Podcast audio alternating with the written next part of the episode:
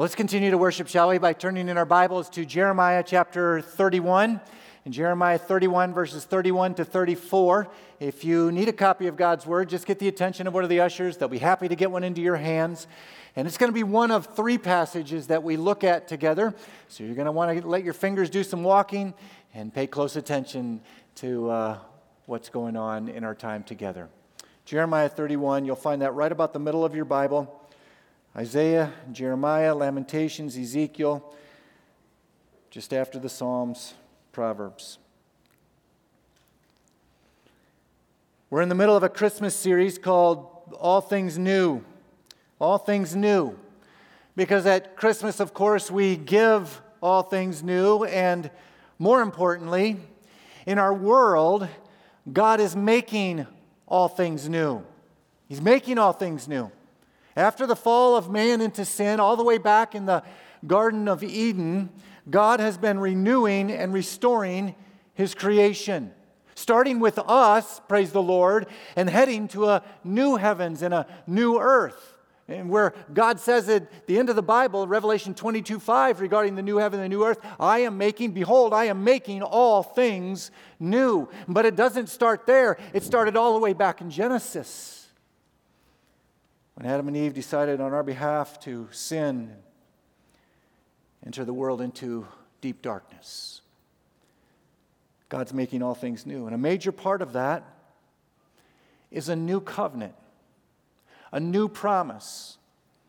Christmas, here it is Christmas celebrates the coming of Jesus to make all things new through a new covenant. I'm pretty sure you've never thought of Christmas in that respect.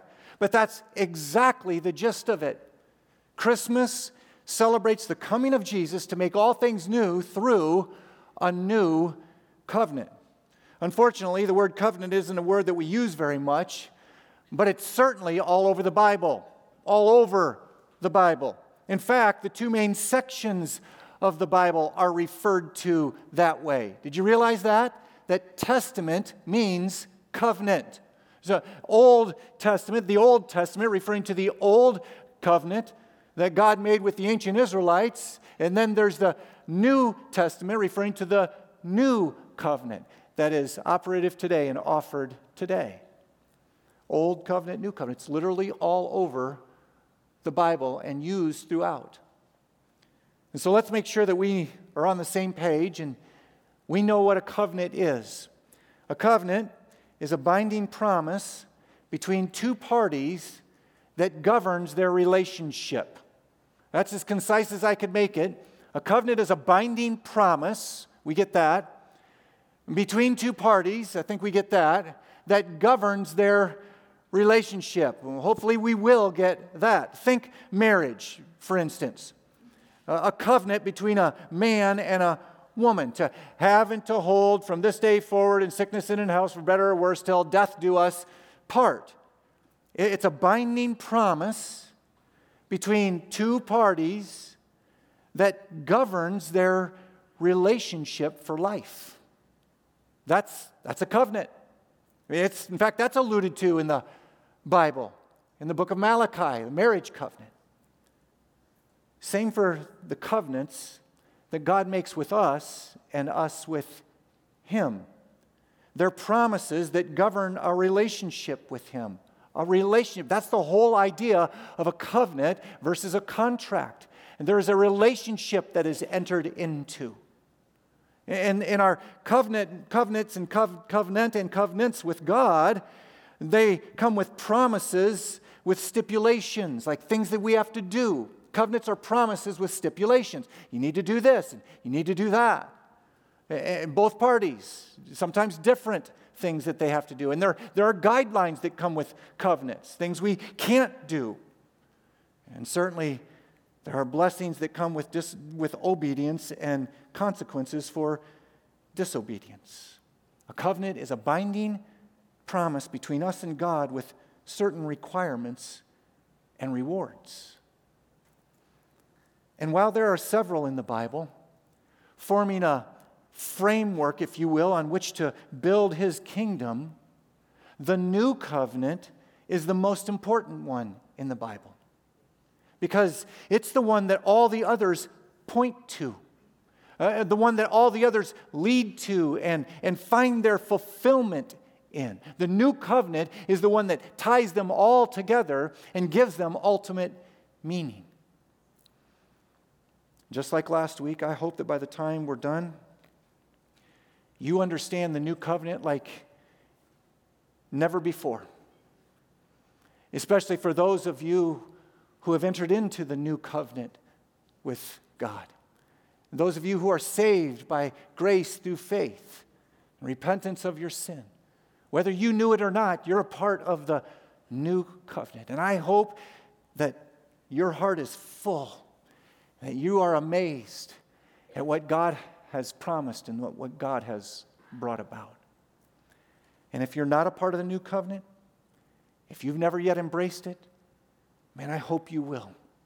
By the time we're done, I hope you will. Because ultimately, Christmas celebrates the coming of Jesus to make all things new through a new covenant in you. True. But it started centuries before Christmas. Jeremiah 31 31. Take a look.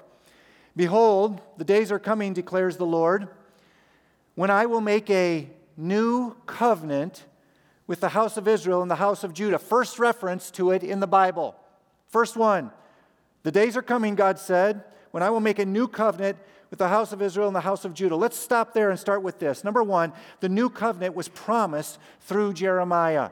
Was promised through Jeremiah. It's the first of six aspects here of the new covenant that you can't afford to miss if you're going to get a fully orbed view of all that it is, all that it stands for, and how it applies to your life and to our life.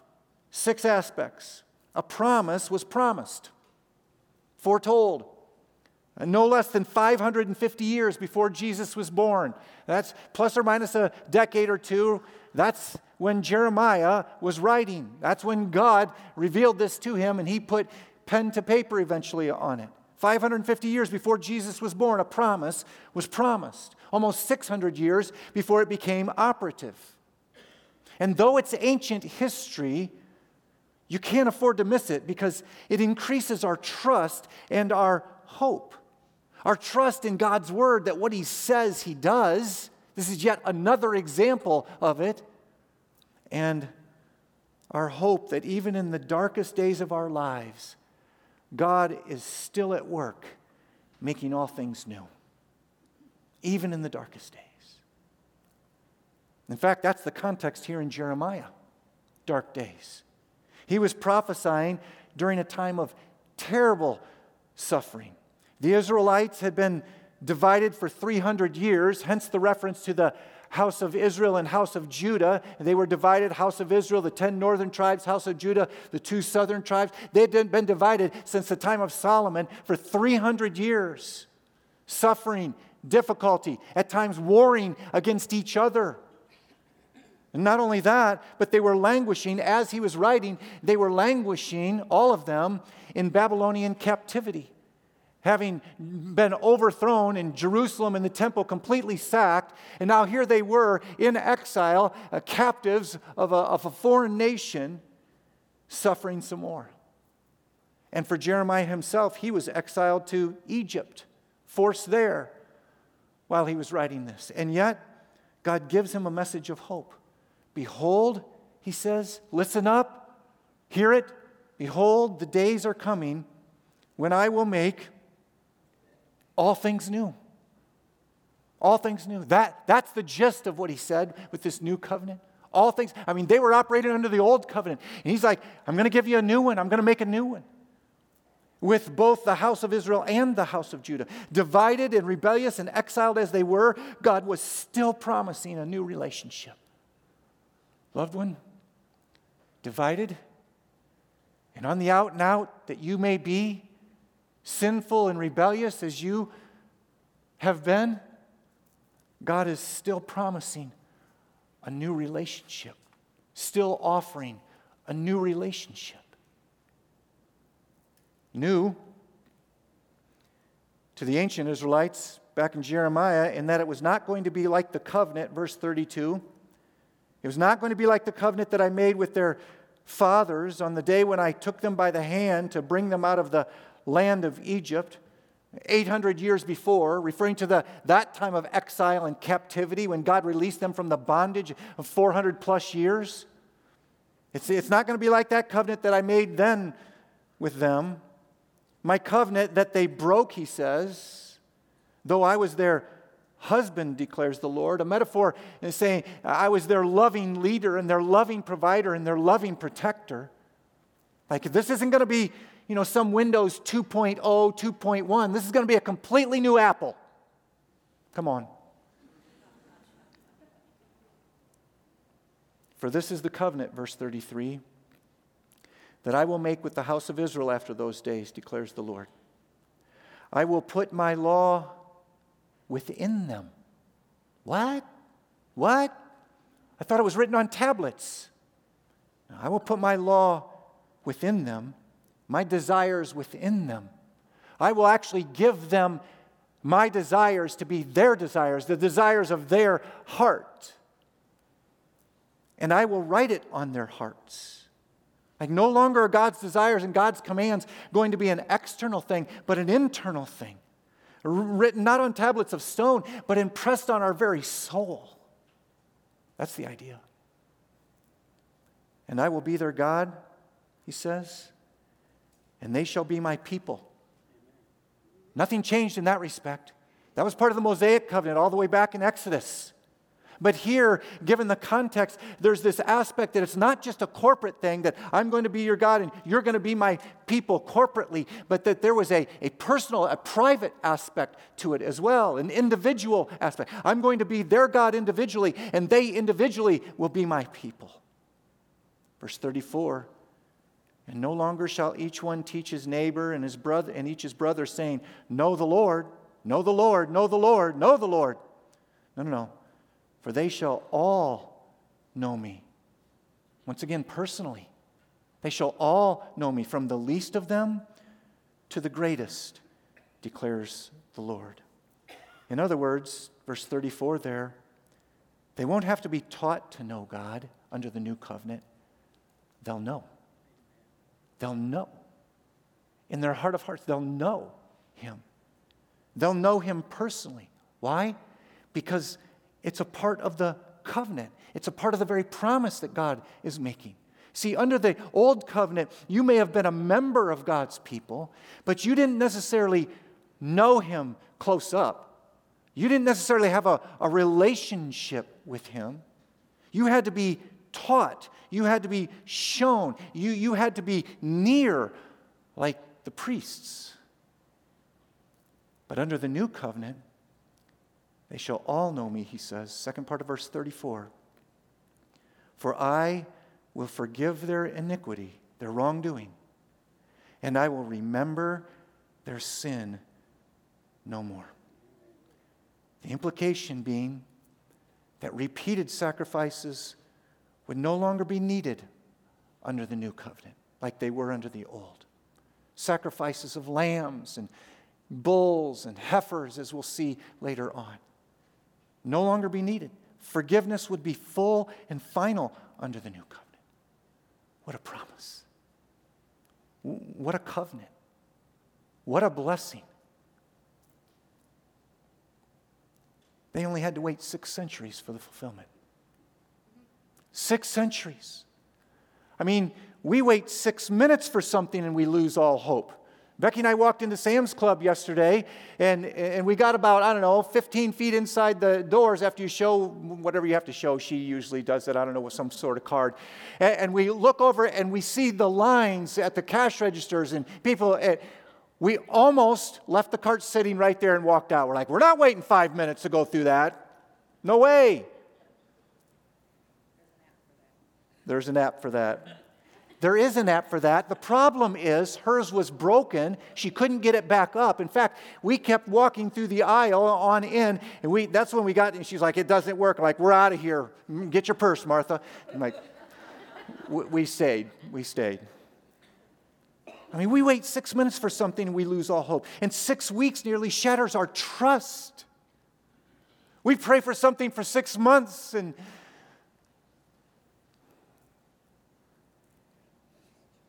But the promises of God ought to be a different story. And they are a different story. The new covenant was, because after centuries of waiting, number two, it was foreshadowed by Jesus. The new covenant was promised through Jeremiah. And 600 years later, it was foreshadowed by Jesus. That's the second aspect you can't afford to miss. It was foreshadowed at none other than the Last Supper. You know, when Jesus was with his disciples in the upper room and the night before his death, and they were remembering and commemorating and, eating the Passover meal that God fearing Jews had been observing since the time of the Exodus. And at one point in the midst of the meal,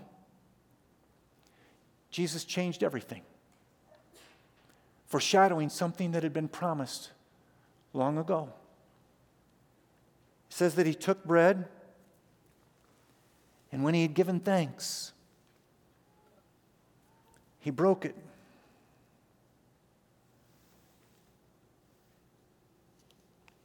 That was the same.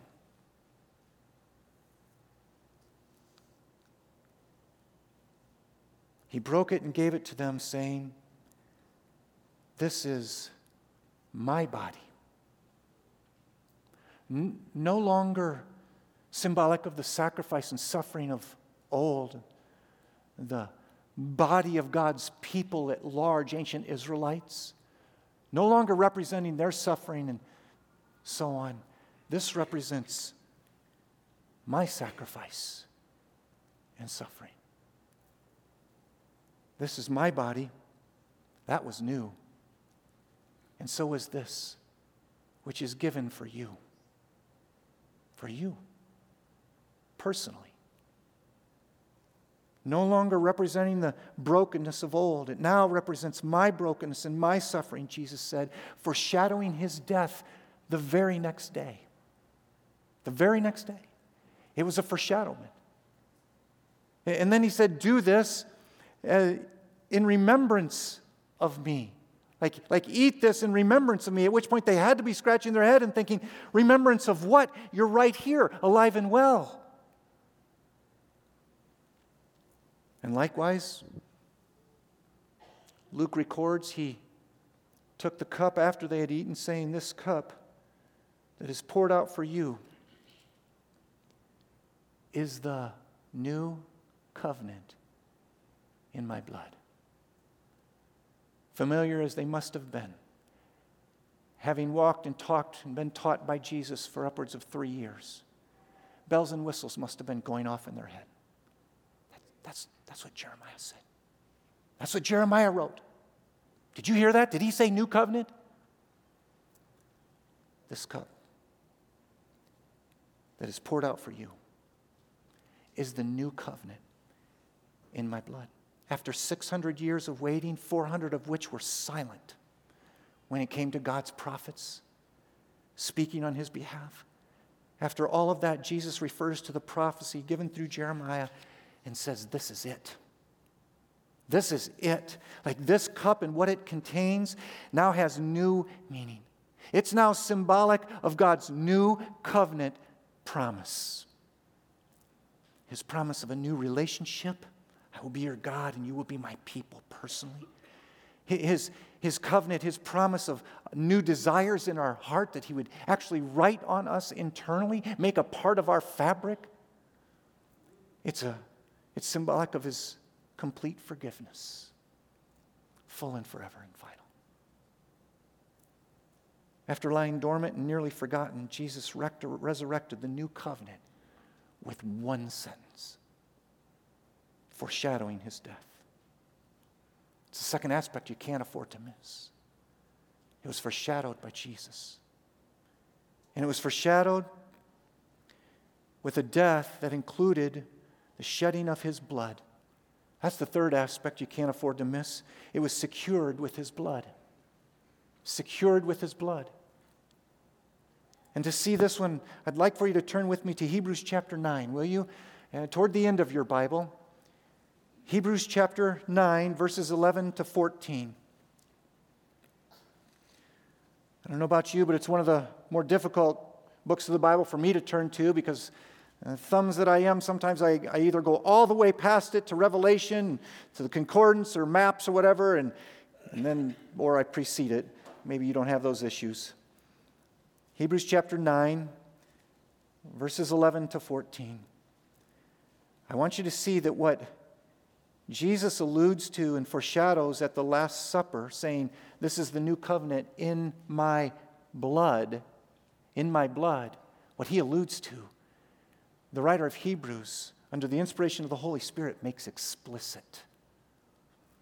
Hebrews chapter 9 and verse 11, in the midst of a discussion about the old and new covenants, that's the context here. He's talking about the old and new covenants, this writer of Hebrews is. He's talking about how the, the old covenant is, is passing away, the new covenant is, is coming in, and there's this overlap right now in the midst of their lives there in the first century.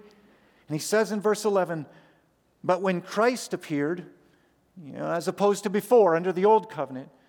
When Christ appeared as a high priest of the good things that have come, a high priest simply meaning a, a mediator and communicator of things associated with the new covenant, as opposed to the priests that served under the old covenant in the temple and the tabernacle. When Christ appeared as high priest of good things that have come, then then, through the greater and more perfect tent, referring to heaven, as opposed to the tabernacle, the tent of the tabernacle under the old covenant, a tent not made with hands, that is, not of this creation, still speaking about heaven, when Christ appeared, verse 12, he entered once for all into the holy places, the very presence of God in heaven, not by means of the blood of goats and calves like was done in the Old Testament, but by means of his, here it is, but by means of his own blood. He entered into God's presence by means of his own blood, thus securing an eternal redemption, an eternal forgiveness, full and final and forever, just like Jeremiah prophesied, just like Verse 13 For if the blood of goats and bulls and the sprinkling of defiled persons with the ashes of a heifer, you know, all part of the particulars of the old covenant, if those things sanctify for the purification of the flesh, uh, if the, if the old covenant cleansed outwardly and superficially and temporarily, how much more will the blood of Christ, who through the eternal Spirit offered himself without blemish to God, purify our conscience? our heart from dead works to serve the living God. How much more? Way more. Way more. The blood of Jesus purifies way more because it's way more precious and it's way more effective and it's way more lasting and all the rest that you can put after the words way more. Like, no wonder God could promise through Jeremiah that he would remember our sins no more. It was paid for with the life of Jesus, his son. No longer securing a temporary forgiveness, but an eternal one, an eternal redemption, an eternal covenant. Don't miss that. Don't miss that. Jesus shed his blood for you to have a relationship with you forever. Hallelujah. Amen. It was secured with his blood. And fourth, it was sealed with the Spirit. The new covenant was promised through Jeremiah, foreshadowed by Jesus, secured with his blood, and it's sealed, present tense, it's sealed with his spirit. Remember Ezekiel 36 from last week? It's the very thing that we saw. Ezekiel 36, 27. I will give you a new heart, God said, and I will put my spirit within you, within you, kind of like writing the law on our hearts. I will put my spirit within you and cause you to walk in my statutes and be careful to obey my rules, my law. Sounds a lot like Jeremiah 31, doesn't it? Ezekiel was prophesying just on the heels of Jeremiah, maybe a little bit of contemporary overlap. We don't know if Ezekiel knew what Jeremiah was preaching and talking about, but we definitely know under the inspiration of the Holy Spirit that they were talking about the same things because there's some of the same ver- verbiage. Verbiage like, I will put my law within them and I will write it on their hearts. What kind of a heart? A new heart, a soft heart, no longer a hard heart. And I will be their God, and they shall be my people. God with them, God in them, via his Spirit. Jeremiah promised it. Ezekiel clarified it a little more, and Paul affirmed it. Ephesians chapter 1, verses 13 and 14. Don't miss the connections here. Like Paul would have been well familiar with the Old Testament scripture, and even if he wasn't, I'm pretty certain that the Holy Spirit would have impressed these things on him so that not only he connected the dots, but we connect the dots. So that we are all the more in awe of all that God has promised and all that God has done and all that God is doing. In him, Paul writes, in Christ, you also, when you heard the word of truth, the gospel of your salvation, and believed in him,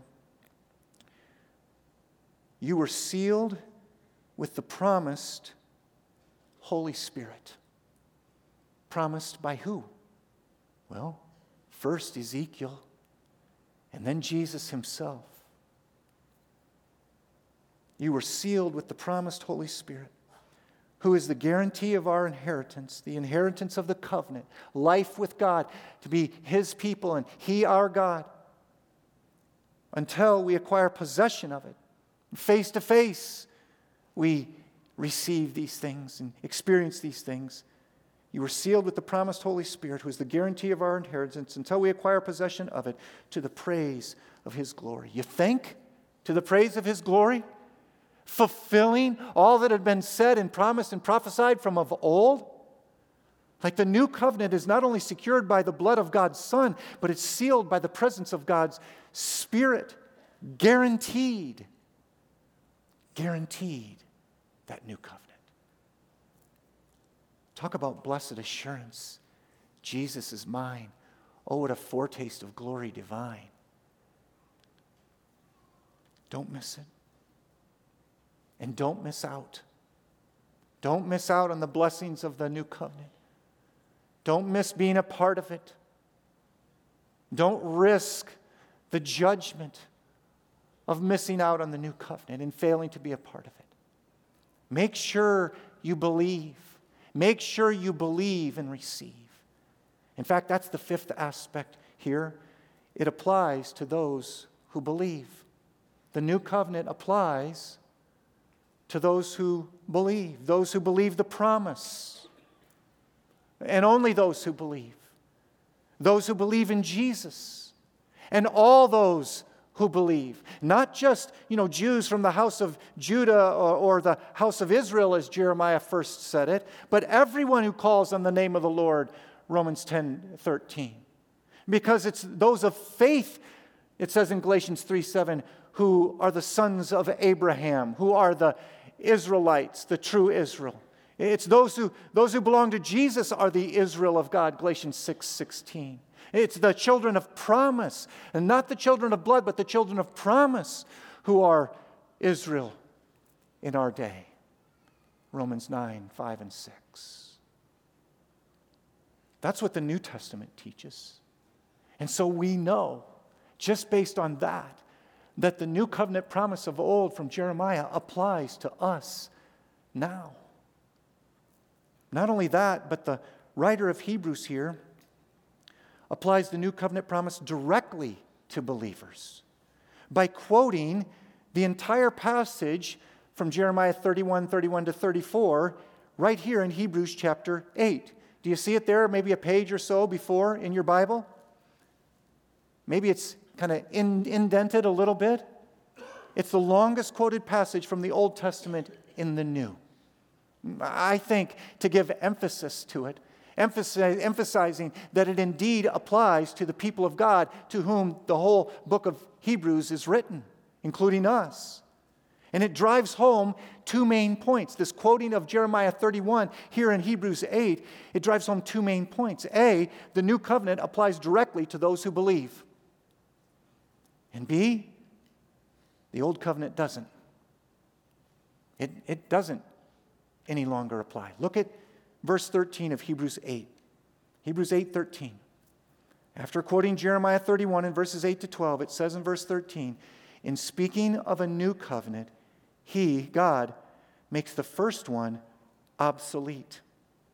And what is becoming obsolete and growing old in this transition time, this overlap time of the old age and the, and the new age that Jesus has instituted, what is, what is becoming obsolete and growing old is ready to vanish away. In other words, the old covenant no longer applies. Not the particulars and consequences.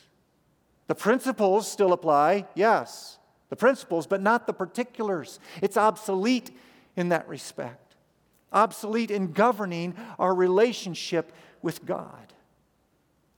It's the second reason it's quoted at length and emphasized.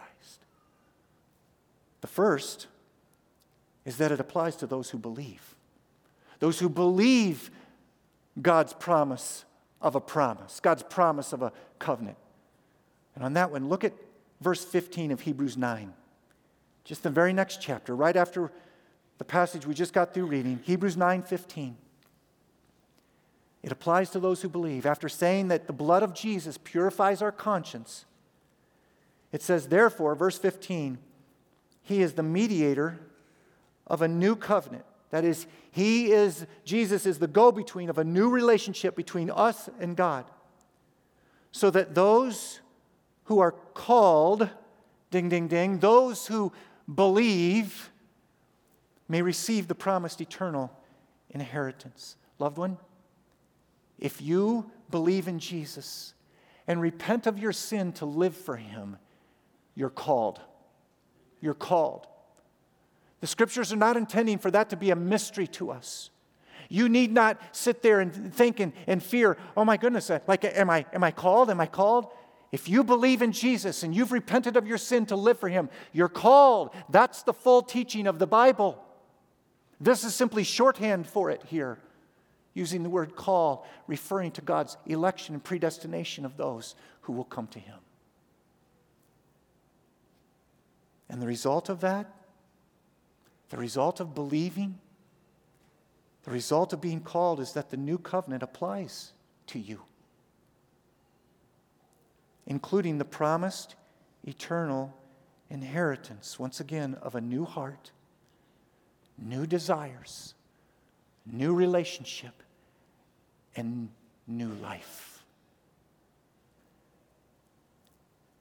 It applies to those who believe. And don't miss the reason. Second part of the verse Jesus is, a, is the mediator of a new covenant.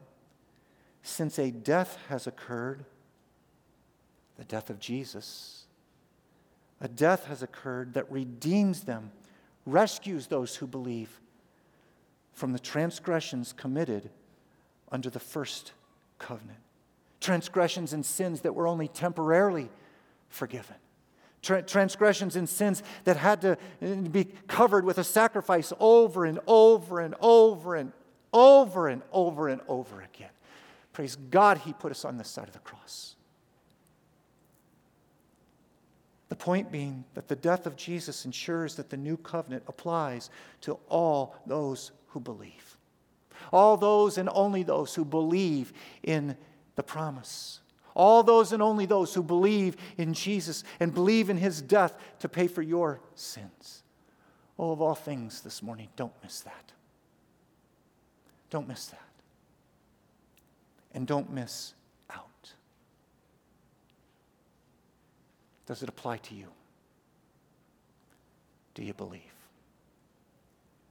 And then, last, sixth aspect that you can't afford to miss regarding the new covenant it's remembered at the Lord's table. The new covenant is promised, foreshadowed, secured, sealed, applied, and remembered. And to see that, let's turn to one, one more scripture 1 Corinthians chapter 11, verses 23 to 26. 1 Corinthians 11, right after Romans, 1st and 2nd Corinthians, Galatians, Ephesians, 1 Corinthians 11, verses 23 to 26. It's a passage that I trust you're well familiar with if you've been around here for any length of time, because you hear me quote it at the Lord's table at our times of communion.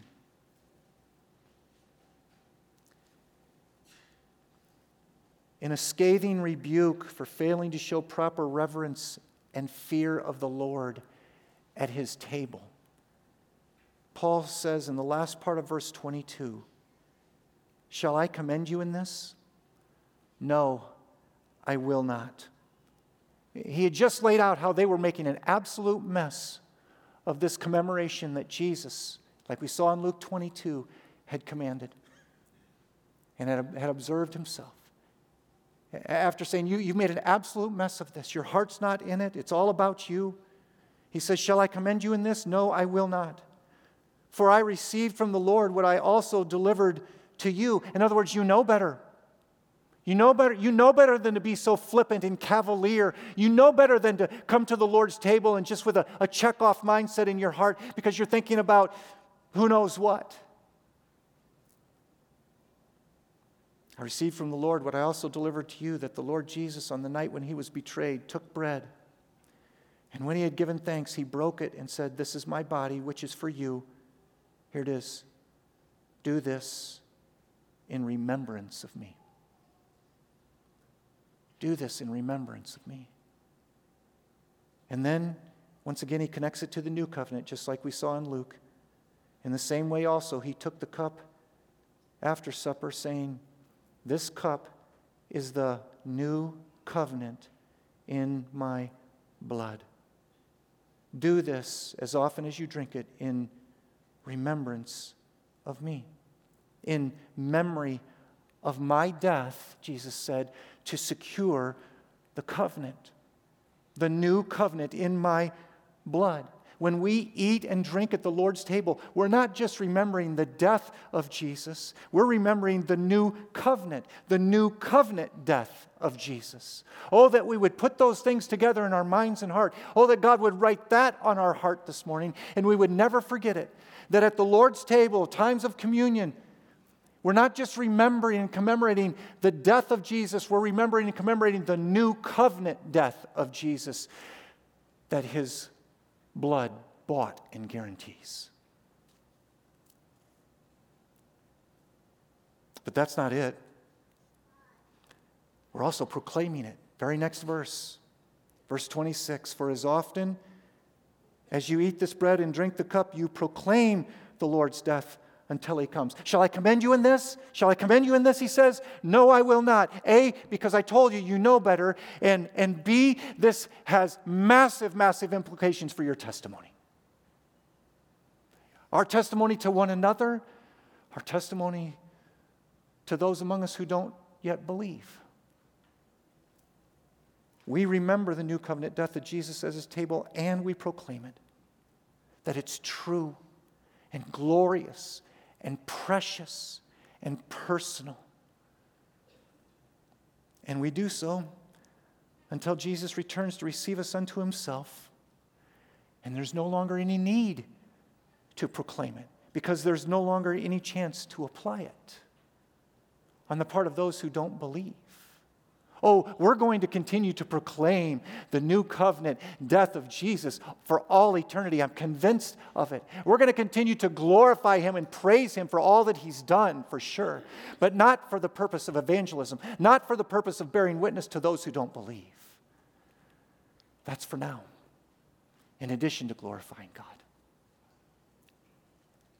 You see, just by the very acts of eating and drinking, we remember and proclaim the gospel just by the very silent drama of it. We remember and proclaim the new covenant death of Jesus that saves our soul and makes us whole.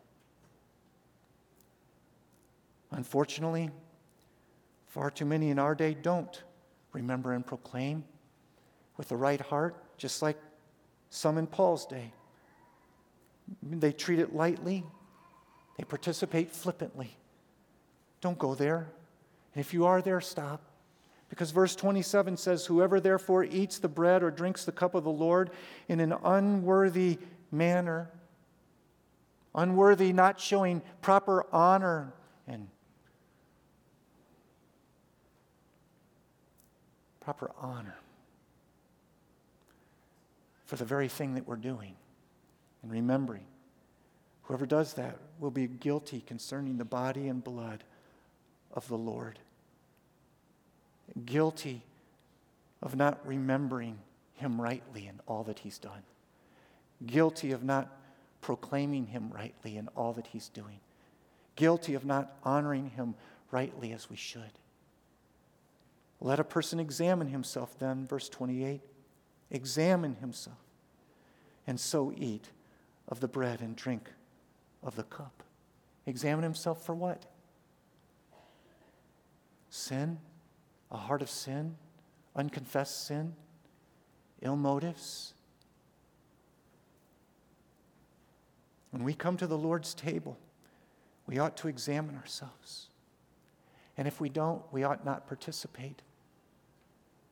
Verse 29 For anyone who eats and drinks without discerning the body, examining the body, eats and drinks judgment on himself. That is why many of you are weak and ill, and some have died. It's not why all have died, it's not why all are sick, Paul says, but that's why many of you are weak and ill, and some have died. If you don't come clean, don't participate for your own sake. But if we judged ourselves truly, he says, if we truly examined ourselves, verse 31, we would not be judged by God. But when we are judged by the Lord, whether through sickness or otherwise in our lives, we are disciplined so that God, so that we may not be condemned along with the world. In God's grace and mercy, we are disciplined for the sake of correction and salvation so that we don't go the way of condemnation. Praise God for that. No matter how difficult the discipline is in the moment, no matter what it feels like, no matter how painful, He loves us. That's why He does it. Hebrews 12. The Lord's table is no small thing because remembering and proclaiming the new covenant death of Jesus is no small thing. Promised, foreshadowed, secured, sealed, applied, and remembered. Don't miss it. Don't miss it and don't miss out. Don't miss out on God's work to make all things new, especially in you. Let's pray. Father, impress these truths on our hearts. God, impress these truths in our hearts. Don't let a, a single word that needs to be heard and applied go by the wayside, Lord. Don't let it fall on hard ground. Impress them on our hearts, God, and be exalted in our presence as we remember and appreciate and consider all that you've promised and all that you've done. We pray in Jesus' name. Amen.